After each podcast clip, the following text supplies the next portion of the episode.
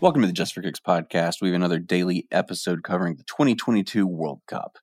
The day has arrived. It is Judgment Day Eve for the United States, as they must beat Iran Tuesday to progress in the knockout stages of the World Cup. Steve and Mike are here to evaluate our chances tomorrow and provide you with the best betting tips in all of the galaxy. But first, let's chew on all the decisive matches from today, including Portugal beating Uruguay via a phantom goal from Cristiano Ronaldo and a penalty that at least one of us considers dubious. Mike, I'm just a poor caveman lawyer. I thought it was a penalty. Give me your take. It, what's funny is uh, my mom was asking me about it like literally five minutes ago. Uh, and, and by the way, my mom is very knowledgeable about the game. She's watched it her whole life. The well, she's probably thing, heard you complain about the calls that have gone against you and your team for a very long time. Like all of us that played competitive yes. sports, she picks up these things. Yes. And so that's the thing is like, look, I don't know what a handball is anymore.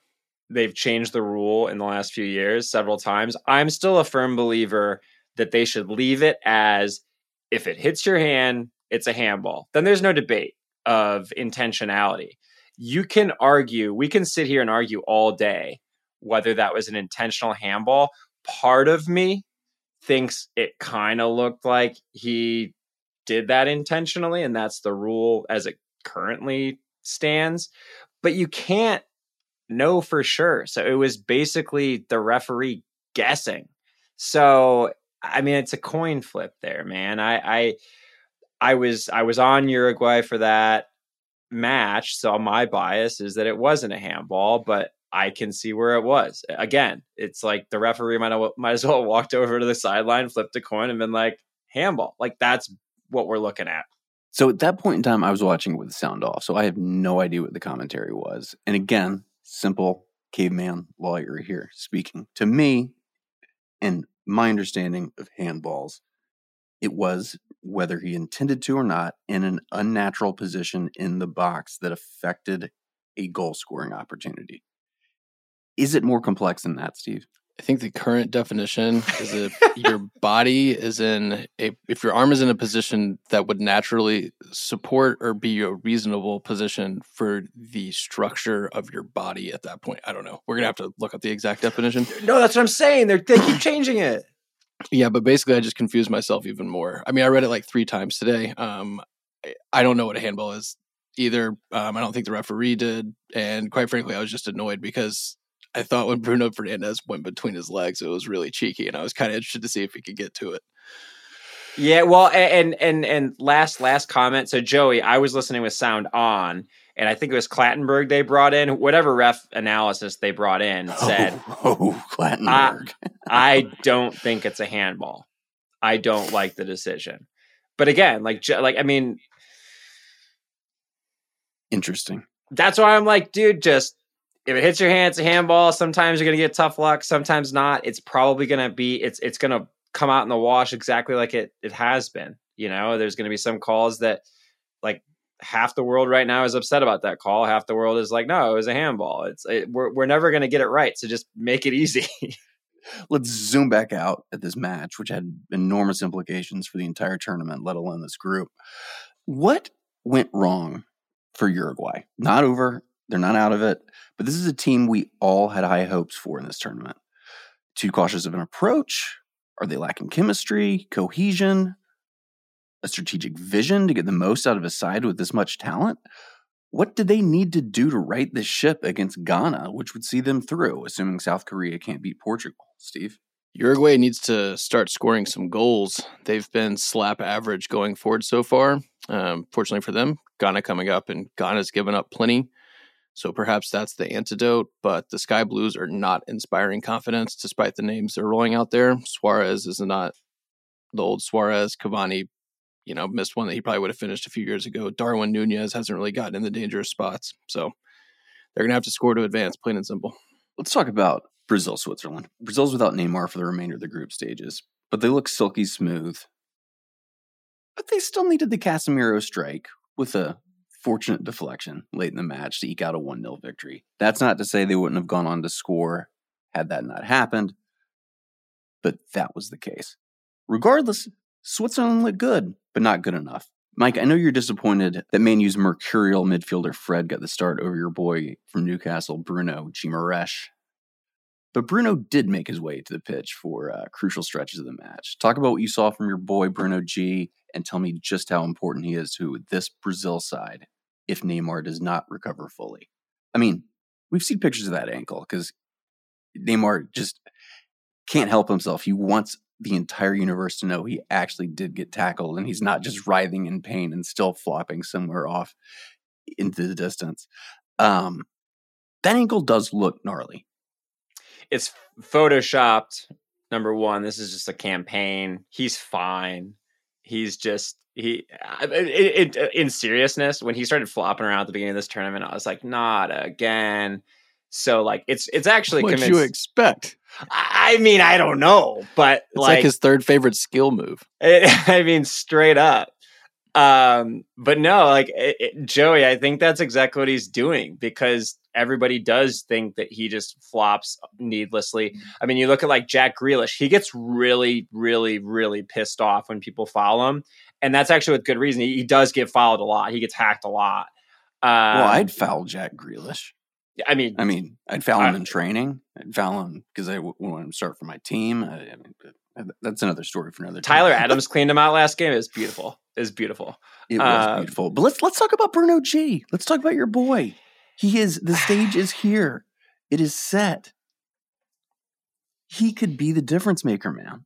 I, here's the thing. I don't understand Fred. And if you are looking for, you're not going to get a like for like replacement for Neymar, but if you're looking for the more attacking of two options, it's Bruno.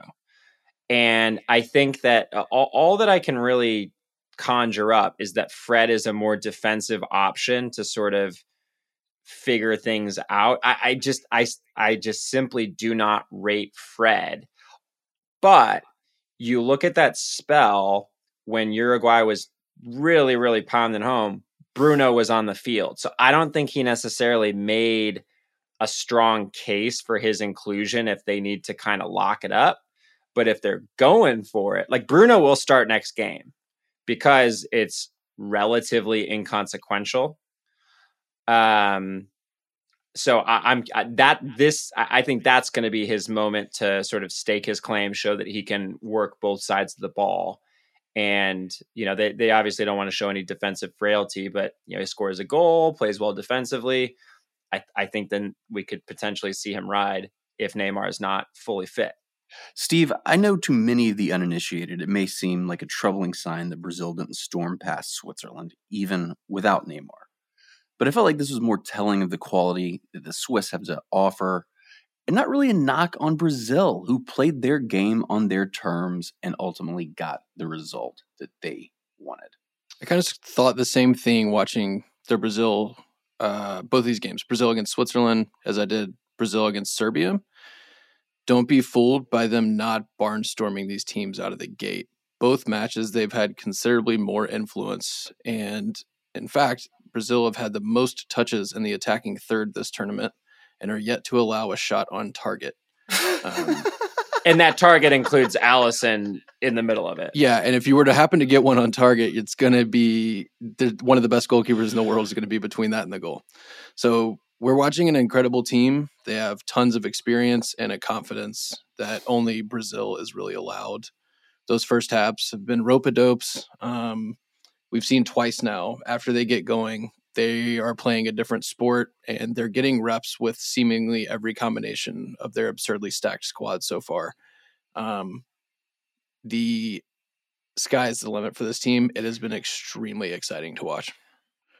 And I think I texted you during the game that, you know, it, it had nothing to do with Switzerland. Brazil is that good. I think Switzerland likes their chances against anybody, and if you're not one of the top three sides, you're scared of them right now.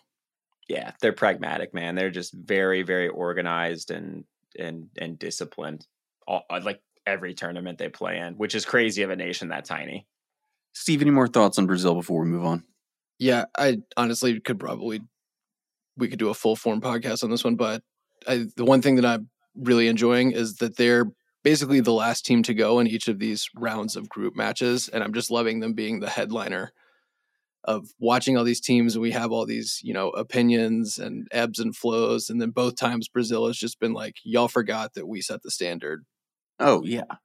I mean, how great was it seeing, you know, Ronaldo, Roberto Carlos, Cafu, and then they pan all the way to the left and Kaká's just like doing a massive fist bump. I mean, just the community, the joy. I mean, this is this is something to celebrate. Elsewhere, we had a riveting uh, three three draw between Cameroon and Serbia, and Ghana outlasted South Korea three two. Guys, any notes on those goal fests, Steve? Yeah, got to shout out Cameroon, Serbia. That was probably the game of the tournament so far for me. three three with a couple fantastic finishes. Talk about Ghana really quick. Uh, you believed in them from the beginning. Uh, we were a little more lukewarm. What did you see from the Black Stars before this tournament that made you so convinced they were going to be doing this well?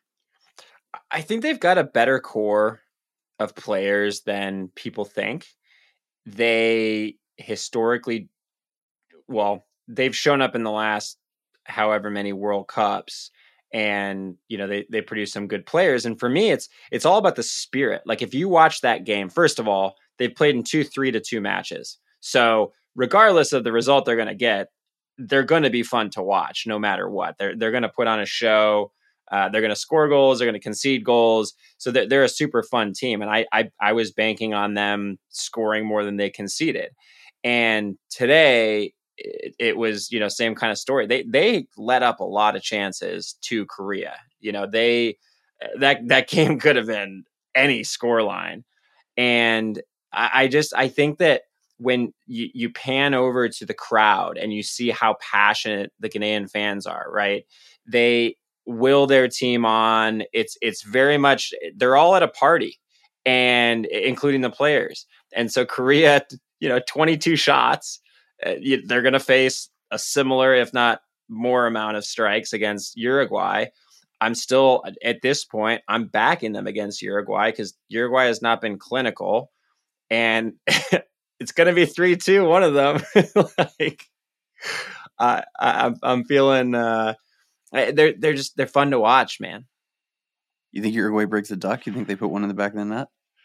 I mean, they should, with how many chances Ghana's gonna or should give up. I mean, that's the thing. Ghana, Thomas Partey can't control the midfielder all midfield all by himself, and um, so they're they're they'll get chances. But again, they had a ton of chances today, and they just they they they weren't even putting them in any sort of a good area. Like Suarez's miss was very atypical, very strange. So Steve, as our resident historian, can you just size up the magnitude of what facing Uruguay again will mean for Ghana and why they might have just a little bit more motivation um, to make sure that Uruguay finishes outside the knockout stages? I think even our most casual soccer fans will remember the infamous Luis Suarez handball. And thanks to Ghana's win today, it's perfectly set up for the ultimate revenge game for them to be able to knock out and finally conquer Uruguay and avenge the uh, handball in South Africa that ultimately kicked them out as the last remaining African hope. And I mean, it's, it's one of the most famous moments in World Cup history, and I'm very excited to see because I Uruguay has not done well against in their revenge matches so far. Yeah, um, and that Gian penalty miss that came from that handball. You know, when you're on Twitter back in the old days when Twitter actually was Twitter, um, and uh, people would just write "Oh my God" before like everything got hashtagged, and you you just knew it had to be of of. Ma- you knew you'd miss something just massive. Um, I think that was the biggest "oh my God" moment maybe I've ever observed. That penalty miss following the handball. I mean, that, the theater in that, the heartbreak. Um, I, I think the universe might be pulling for Ghana. No disrespect to Uruguay, who uh, I love immensely. Oh, absolutely. Did we not all feel a little aggrieved by that, regardless of where you were from? Yes. And then there was the, you know, and then there's obviously the person like at the at the bar making the argument saying, well, it worked. I mean, what Luis Suarez did, it, and it did work, but nobody wanted to hear it, man. just like go home. That was, you were telling me to go home. I, I, that's what I said. I'm like, dude needs to make the penalty. Just saying. Not that way. Not ah, that. Personally, would have done the same thing. Steve, oh, I, I, done the same, I did the same thing a hundred times out of a hundred. That's what I'm saying, man. They're like, the he cheated. Cup, and I'm you like, played no. to win the game. Yeah. But that day, in the immediate aftermath, don't be that guy. Sorry.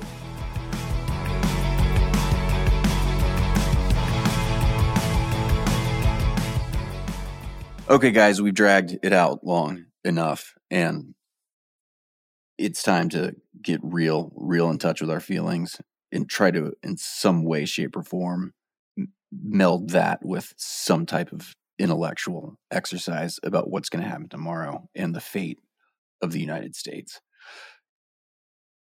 United States, Iran, when and we're in, draw or lose, and we will be asking ourselves a litany of what ifs across the three matches that we played at Qatar twenty twenty-two.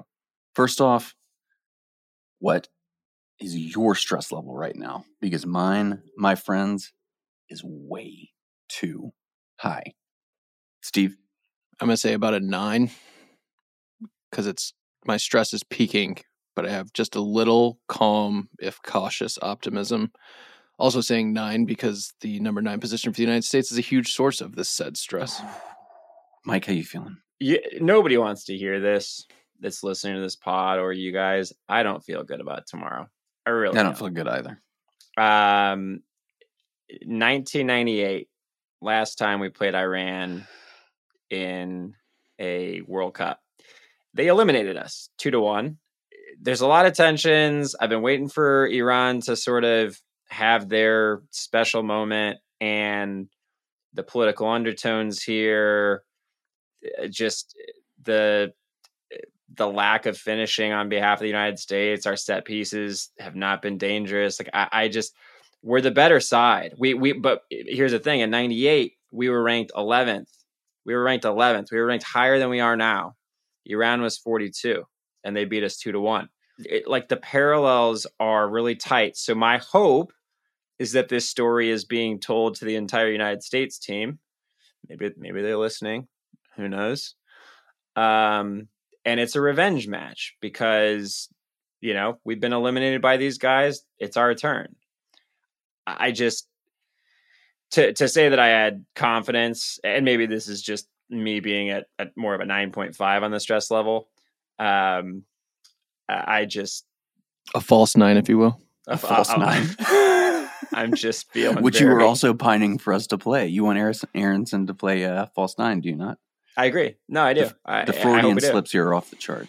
Yeah. So, sorry. I just I just rambled because I'm nervous. Well, let's talk about Iran and the unique challenge that they present. Um, I know the six two drubbing by England does not make them look like a fortress at the back, but that match was far closer than the scoreline indicated, and we saw them revert back to their true form when they bested Wales. What scares you the most about Iran, Steve? Important to remember, this is still the best Asian team at the tournament, and they deserve respect for that. The thing that scares me the most is Iran's strength perfectly benefits from our weakness. They're going to want to sit in and defend, and the U S struggles to break down teams who take that approach. We're going to see a four one four one. They'll completely stifle the middle of the field, and we've not shown a consistent ability to overcome that kind of setup. But to Berhalter's credit, this is kind of the goal of his system and uh, program lately. He wants the U S A to graduate to be able to control games and take advantage of our creative talent.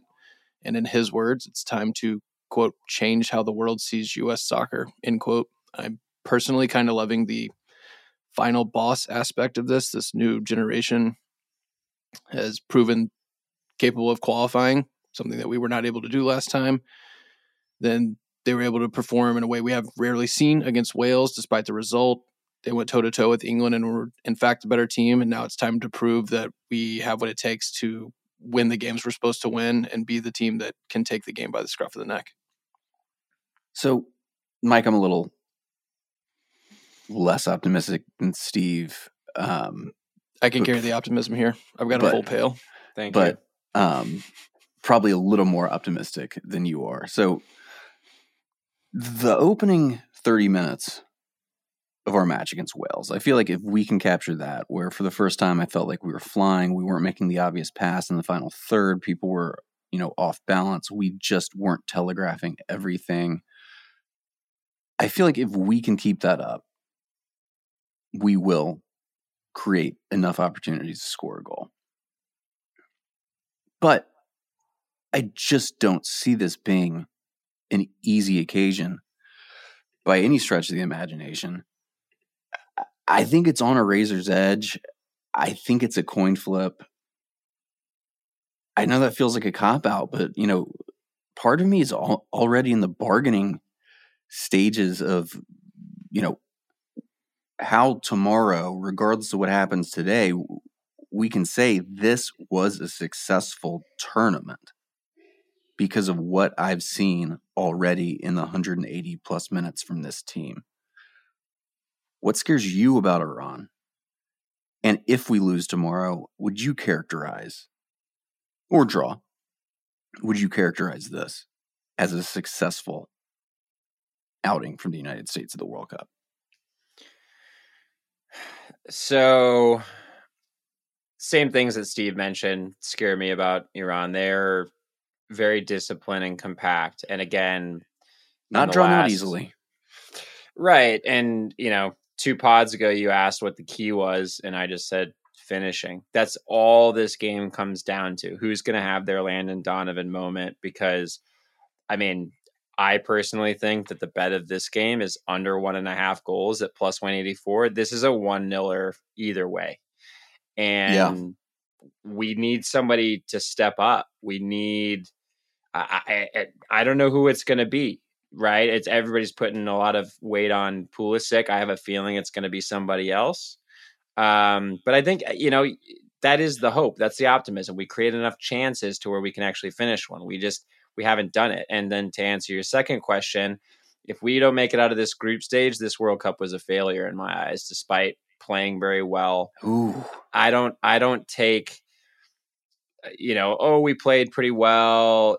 You gotta, you gotta get results, man. And we could, if, if we were to do this every single World Cup and play beautiful football and score no goals, it, it doesn't matter. So at the end of the day, you have to score. That's that's the only thing the scoreboard says is how many balls went in the back of the net. Steve, I don't want to mourn what may not transpire, but am I that sad?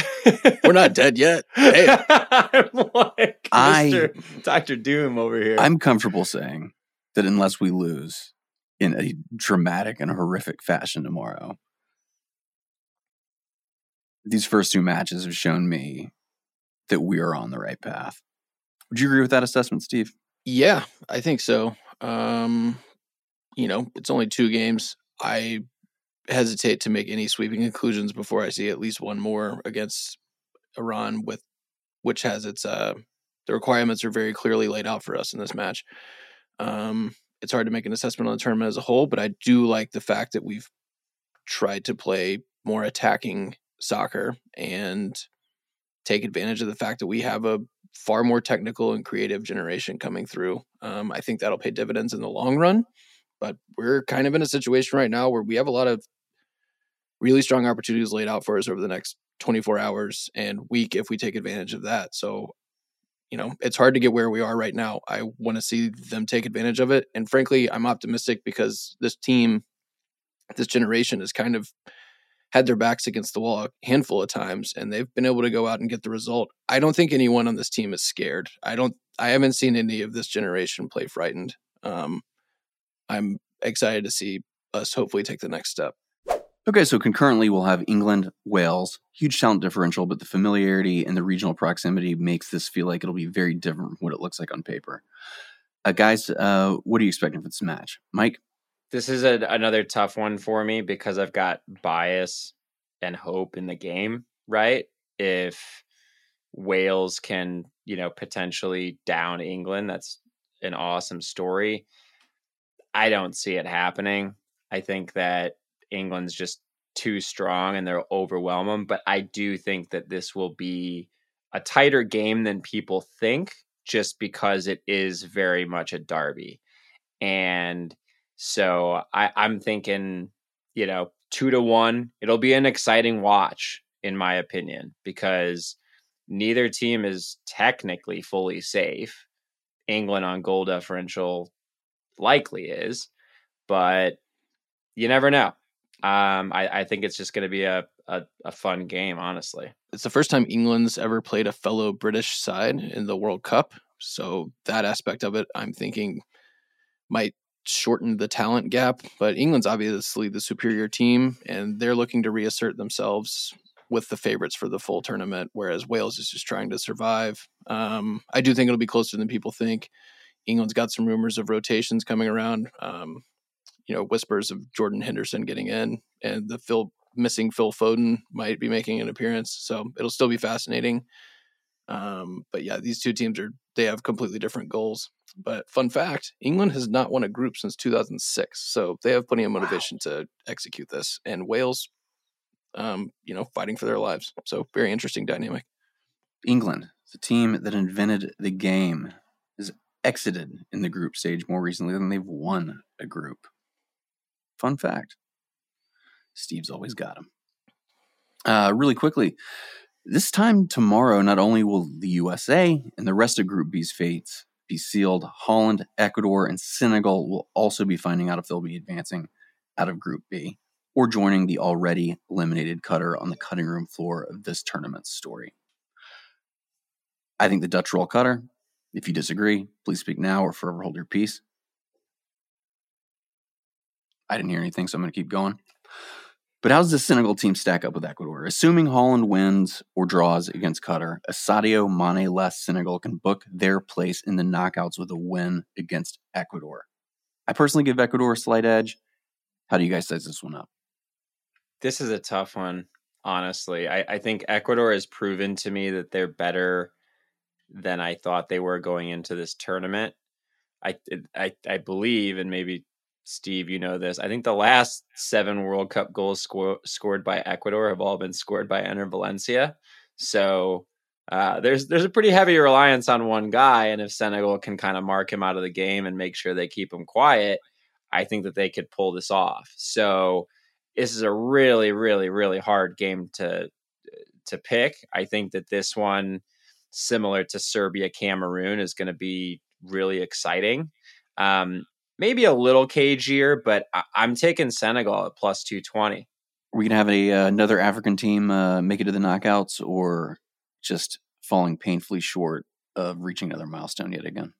I've been really impressed with both of these teams. I'd be excited to see either of them in the knockouts. Um, as with their fans, I'm sure. Ecuador has not made the knockouts since two thousand six. Senegal only ever made the knockouts in two thousand two. But I think both of them deserve a chance. And quick bit of trivia. Which team in this tournament has the best expected goals against and a Ballon d'Or leader after two rounds? I would say Ecuador. That's correct. Ecuador has been an insanely surprising team. Um, I think Senegal is every bit of a match for them, but Ecuador only needs to get out here with a draw. Um, I actually think that they're drastically underrated and could probably pro- provide danger for anybody. That said, a lot of that X G against came against Qatar. Okay, guys. Well, this is the moment you've all been waiting for. We got your Mets picks for you. Mike, tell the kids how to keep cleaning up.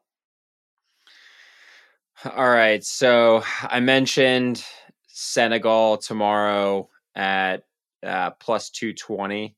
I think that um, I think they're going to have enough to get it over the line. And I think that they're going to challenge Ecuador more than Ecuador has been challenged thus far. I think that um, the Netherlands-Qatar game, you don't touch.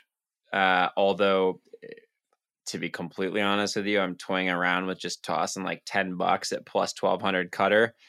You got to imagine they're going to play with some kind of pride to not finish with zero points. Right? Right? So it's a pr- that's a pr- that's a pride sprinkle. I'm not saying Mike, Cutter's who's wa- Mike, who's walking through that door for Qatar? Steve liked that term, so we're going to keep using that. Um I think if you're just an uh, like like I said, if you're super optimistic on the United States, they're at plus one hundred. I I struggle with that one. I'm going to take the under one and a half goals at plus one eighty-four, because I truly do think that this is a one nil game, hopefully to the U S. And then I think you take over two and a half goals, Wales versus England. That's at minus one oh four, basically even odds. That's actually my pick of the day. I, I think that that one is a slam dunk, because if it's two one either way, you cash that one. And that, if that Gareth Bale scores on Harry Maguire, the banter will be epic. Just to wrap it up, uh, I think you take Senegal at plus two twenty. Uh, I think you do a, a pride sprinkle on Qatar plus twelve hundred. I think you take U S Iran uh, minus one and a half goals at plus one eighty-four, and Wales England at minus one oh four for over two and a half total goals. So that has been our Just for Kicks daily recap of today's action, preview of all tomorrow's action. Make sure to subscribe to the Just for Kicks podcast on Apple Music, Spotify, wherever you get your podcasts. We have tons of content coming to you. Um, check out our Instagram at the Just for Kicks podcast and Twitter at Just for Kicks F C.